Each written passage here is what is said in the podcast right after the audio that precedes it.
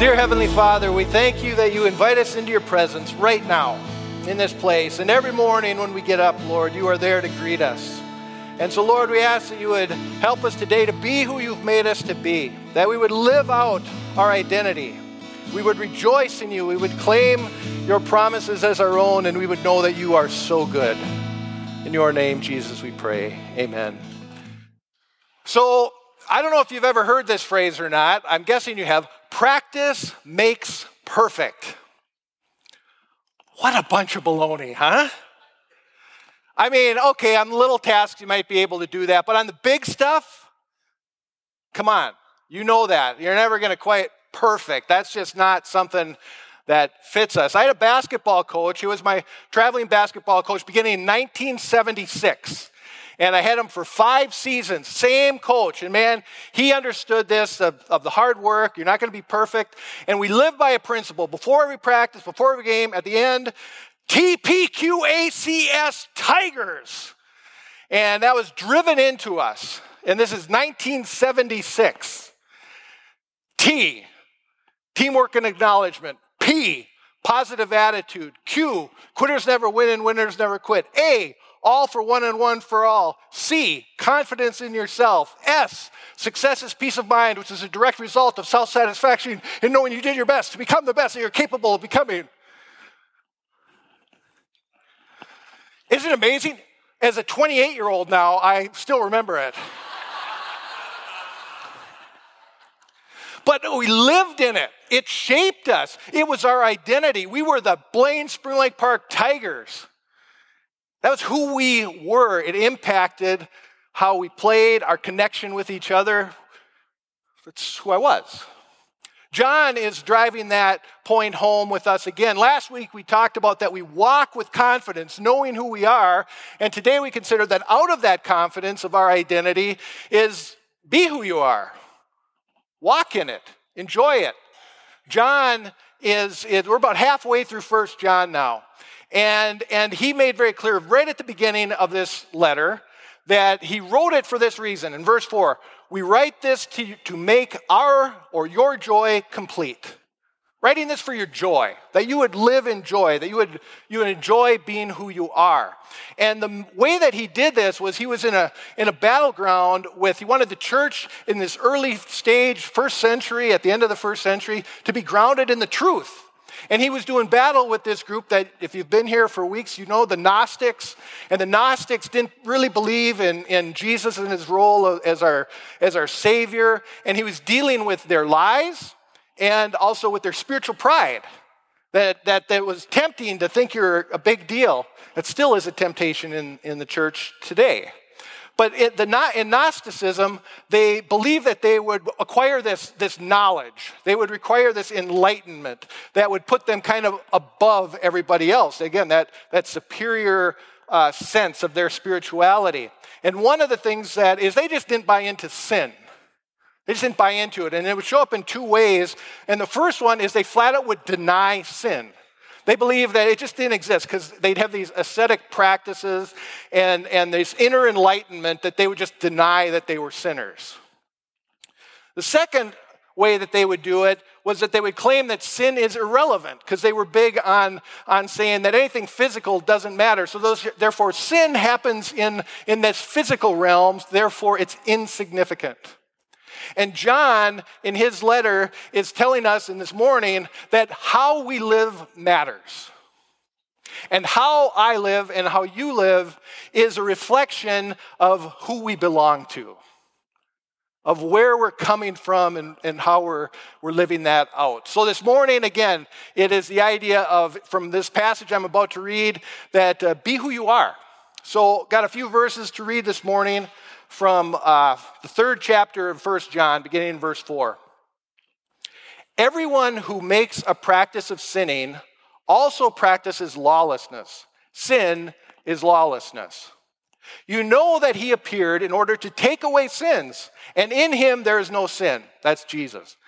No one who abides in him keeps on sinning. No one who keeps on sinning has either seen him or known him. Little children, let no one deceive you. Whoever practices righteousness is righteous, as he is righteous. Whoever makes a practice of sinning is of the devil, for the devil has been sinning from the beginning. The reason the Son of God appeared was to destroy the works of the devil. No one born of God makes a practice of sinning, for God's seed abides in him. And he cannot keep on sinning because he has been born of God. But by this it is evident who are the children of God and who are the children of the devil. Whoever does not practice righteousness is not of God, nor is the one who does not love his brother.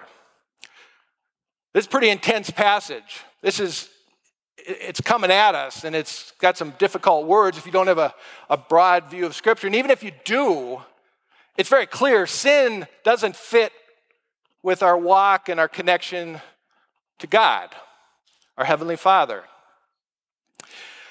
So, the founder of IBM was a man named Thomas J. Watson, Sr. He died six weeks after he named his son Thomas Watson Jr. the head of IBM. He was the founder, passed it on to his son. His son described that day of that promotion, uh, described himself as the most frightened man in America. But he led IBM, and he led it incredibly well. He led it through the development of the computer era, and there was tenfold growth for IBM during his, this junior's reign. Later on in life, after he had, had hung it up and was retired, he looked back and he made this statement. He said, His success was made possible by his dad's confidence in him. And even, especially, the acceptance of him during his college years where he wasn't studying and applying himself. This was quoted in a, another uh, 1995 cover story for US News and World Report, where the cover story article was simply titled, Dad is Destiny. Now You could say mom, but, but today we're looking at our Heavenly Father. We're looking at that uh, viewpoint. And, and out of the text comes this idea that as we, as we go through life, John is pointing out to us that there's two possible spiritual fathers our Father in heaven or the Father of lies? And which one are we living like? Which one are we confidently uh, claiming as our identity and then being who we are? So that's what, again, what we're looking at this morning. The idea that Scripture is very clear that as we walk through life, and remember I said uh, practice makes perfect, and we kind of go, nah, uh, nah, we, we need grace, and we do. But God says that as we live our lives, all that we do can be done to the glory of God. So, what does that mean? What doesn't that mean? So, when we think of this, this children of the devil, so to speak, is what it says, and, and the children of, of God, we start with sin. Sin is very present here and a proper understanding of sin. It's interesting how sin is, is so debated. Uh, so, so many people have all these various opinions on it, and I found it kind of interesting so that the originator of sin, so to speak, the, the progenitor, where it comes from, is referred to the father of lies who's trying to create chaos. Why not start it at the very beginning of his main thing that you guys would just argue about what sin is? So we go to Scripture. Scripture has a lot to say about it, but it's just three passages, real quick statements from Romans 14. Everything that does not come from faith is sin. Later, later in 1 John chapter 5, all wrongdoing is sin. James chapter 4, if anyone then knows the good they ought to do and doesn't do it, it is sin for them. So, but I do want to mention right now again, as John said early on, remember, that Christians are not going to be perfect. Not a single one of you is perfect. You won't be this side of heaven. He wants that very clear. If you ever think that, you're believing a lie. He wants us to know about grace and mercy, but yet don't sin. And we've been talking about this over the past few weeks.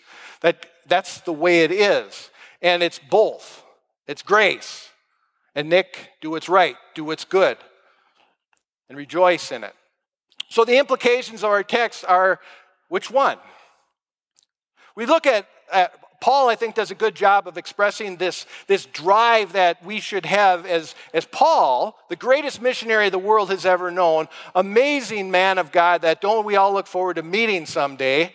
Um, he, in Romans chapter 7, describes himself as why do I do the things I shouldn't do? And how come I don't do the things I should do? That's Romans 7. He just lays that out there. And then, if you're familiar, then, then chapter 8 kicks in, and he just rejoices and says, There's no condemnation for those who are in Christ Jesus. So there's this balance that God alone can strike in us that doesn't diminish one or the other, but that calls us into this exciting walk with the Lord.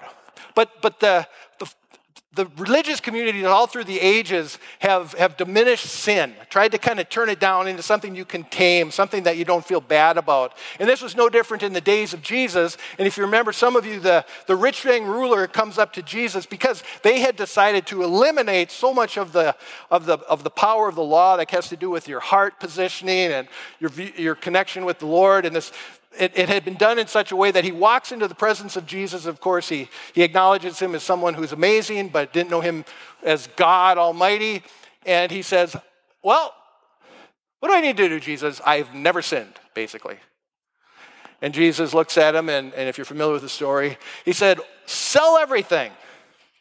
Because Jesus knew his heart had a sin problem, which was he was worshiping money. He was worshiping status, whatever money could give to him, he didn't want to give it up. So for us today, this, this, this power of sin is something that we, we know we struggle with, against, hopefully. And we know that we need help. We acknowledge, God, it will hurt me. It'll hurt my relationship with you, and sin, my sin, will make me struggle to have good relationships with you. And God wants to heal us of that. In the small catechism, and I could ask any confirmation student I've ever had, and they would answer this immediately What is sin, according to the small catechism? Sin is everything that is contrary to God's holy law. But I, what I love about the catechism, what I love about how Luther teaches it is okay, you've got that, and, and I'm guessing you kind of go, yeah, well, kind of knew that.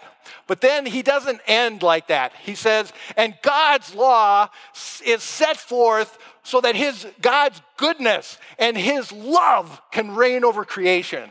Oh, he turns that into something that's so magnificent. Do you believe that? Do you rejoice in that?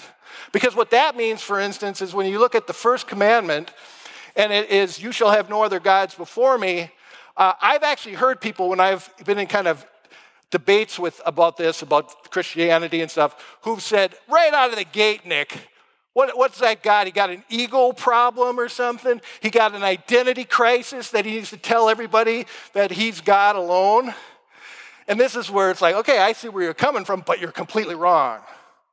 Because, for instance, even on that one, we know, hopefully, those of us who are in this room who are children of God, who are being who we are, know that He does that to set us free. He wants us to know that any other God we pursue is a false God. Any other God that we chase after will not deliver.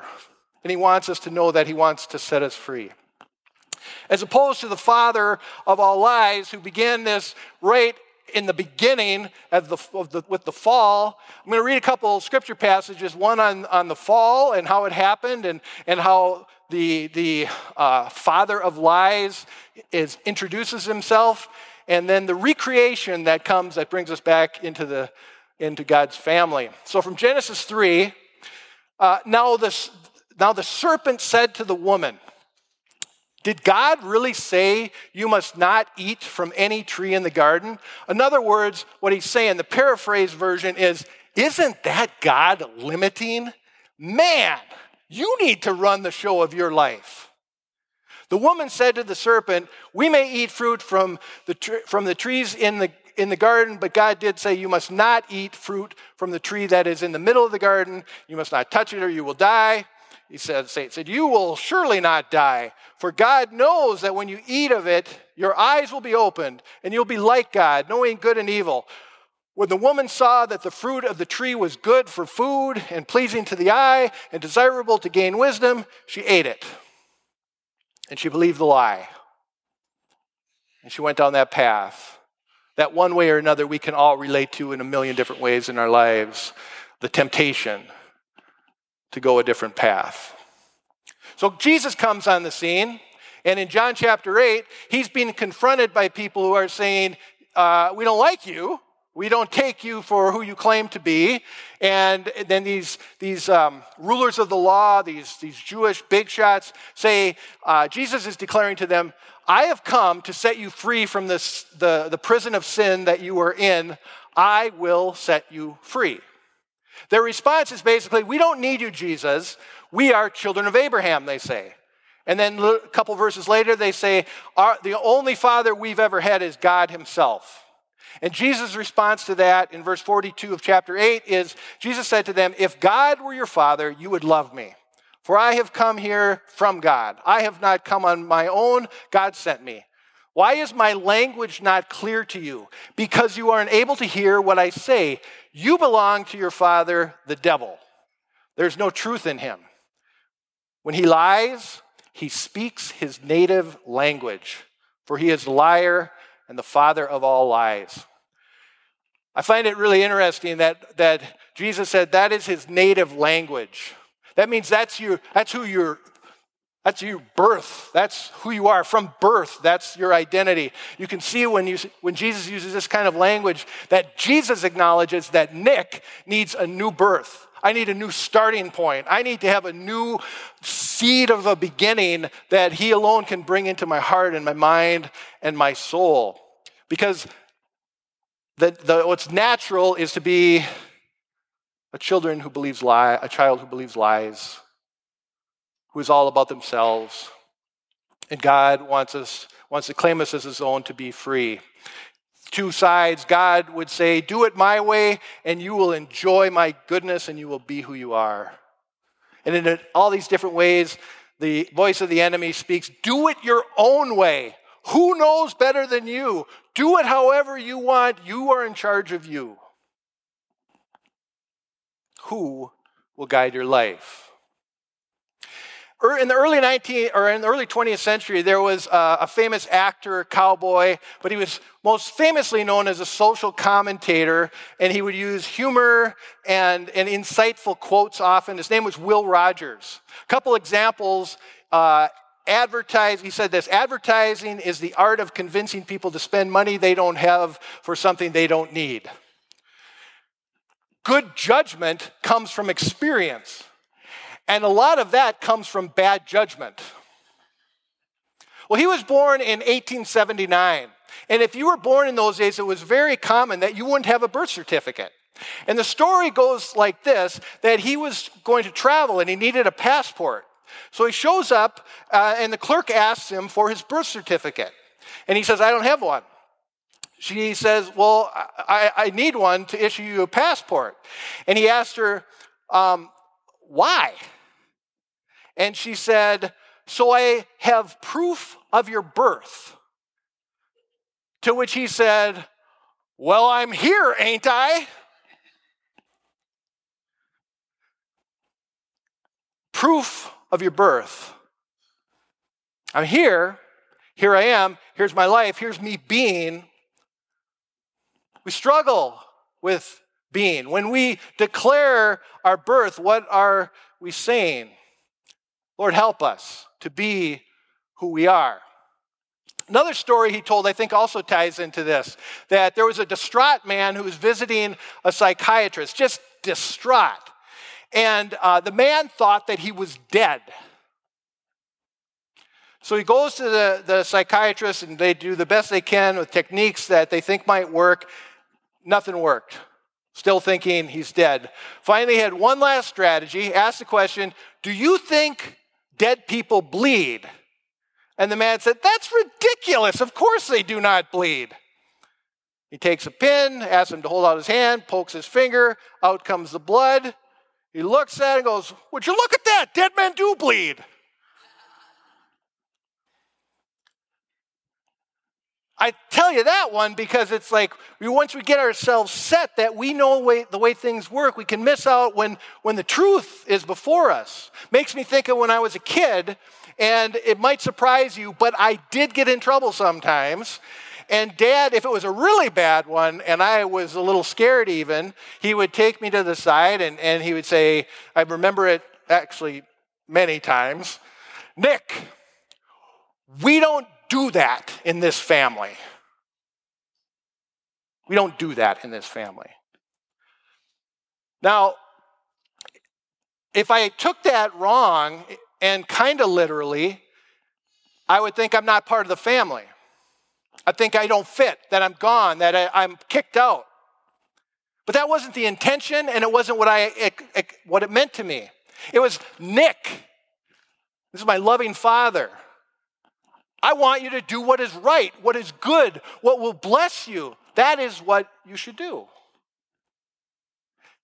Instead of thinking, oh, there's blood, I'm dead, or I'm kicked out of the family, God wants us to come to Him. I love the verse in, in, uh, in, in first or in Isaiah chapter 1. God says this Come now and let us reason together. Though your sins are as scarlet, they shall be white as snow. Though they are like crimson, they will be like wool. God wants us to come to Him with these questions, with these complexities, and let Him shape us because He knows our dilemma better than we know it ourselves. He knows our, intents, our, our, our tendency to go off of places that are not going to bless us or those around us. And He wants to reason with us, He wants to love us and teach us truth. He wants us to know who we are and then be. He wants us to uh, have be a new creation. He wants us to be righteous. What does that word mean, righteousness? Because the children of God, it makes very clear here, are, are righteous. Righteous means simply right, that you are right. And God's righteousness dealt with my sin and your sin. God is right every single time, never wrong, not once, not ever, never will be. He's right. And God saw my sin and He saw your sin. He didn't deny it, He didn't ignore it. He dealt with His righteous justice and His righteous mercy and love. He brought them together at the cross and made me His own and set us free and poured righteousness into our lives. And when we question God's goodness and we wonder if it's if it's true in these other moments in our lives, we're invited time and time again to go to the cross to trust the goodness of God. And we do this in our own life, don't you? I mean, for me, if, people, if someone say, "Hey, is, is, is Barb good?" Can you count on her, Nick? I go, man, yeah. For 30 years, she's been good to me. She's cared for me. She's loved me. So why would I ever think it's done? Jesus died for you. So, in this complexity of life, when sin temptations are coming at us, do you trust the goodness of God? To follow him, to believe him, because he is good. And in those moments when we're tempted and, and we, we, we doubt his goodness and we think that we can do it gooder, that's intentional about the ridiculousness of that I could do it better than God. We're invited to trust Him. We're invited to be honest that when we think that sometimes maybe a possession is more important than a clear conscience, or when, when we might think that, that, that power is better to have than peace, God comes to us and teaches us and He shapes us. He invites us into his presence day after day, time and time again, to abide in him, to be connected to him, to remain in him. And so when those temptations to sin come, we bring Jesus to bear on it. We bring we bring the Father to bear on it. So when you are tempted to speak those angry words that you should not speak, when you are tempted to put your eyes where they should not go, Abide with Jesus. Be with Jesus. In that moment, oh, that's kind of uncomfortable. Yep, it is. And I guarantee it will be better. That when we see instead of this, Lord, we trust you here, that it's better. Last thing I just want to say is it's made very clear in verse 8 of this passage that Jesus came to do some destruction. He came to destroy the work of Satan. He came literally to, to remove his power in this world and ultimately on each of us. That word that's used there means to dismantle, it means to destroy and tear apart. That is God's purpose. But here's what's so interesting God didn't come just to destroy evil and opposition, He was very particular. Because if He just came to destroy all rebellion, not any of us would be left in his amazing capacity beyond comprehension, in his goodness, how God alone possesses it, he came in such a way to break through and face our sin and our failure in such a way to destroy it and then deliver grace and mercy and love to claim us and make us his own, even in the rebellion, to take us to himself and to set us free. The same Greek word here that's used to, for destroy or destruction is the same Greek word that's used when he called Lazarus forth from the tomb. And he asked them, take off his grave clothes and set him free. So this morning, be who you are knowing that Jesus Christ has come to each one of us with all the stuff on us that's dirty and that shouldn't be there, and He has removed it and claimed you into the family of God. And by grace and by love and by His power of the resurrection, says, Be who you are. Dear Heavenly Father, Lord, we thank you for your grace and your mercy. We thank you for freedom. Lord God, we thank you that you are the ruler of all. And Lord, help us to believe that. Help us to trust that. Lord Jesus, you are goodness, you are love, you are grace. You are right every time, and you love us. So, Lord Jesus, we ask you to reign over everything in each of our lives. In your name we pray. Amen. May the Lord bless you and keep you. May the Lord make his face to shine upon you and be gracious unto you. May the Lord lift up his countenance and give you his peace. In the name of the Father, and the Son, and the Holy Spirit. Amen.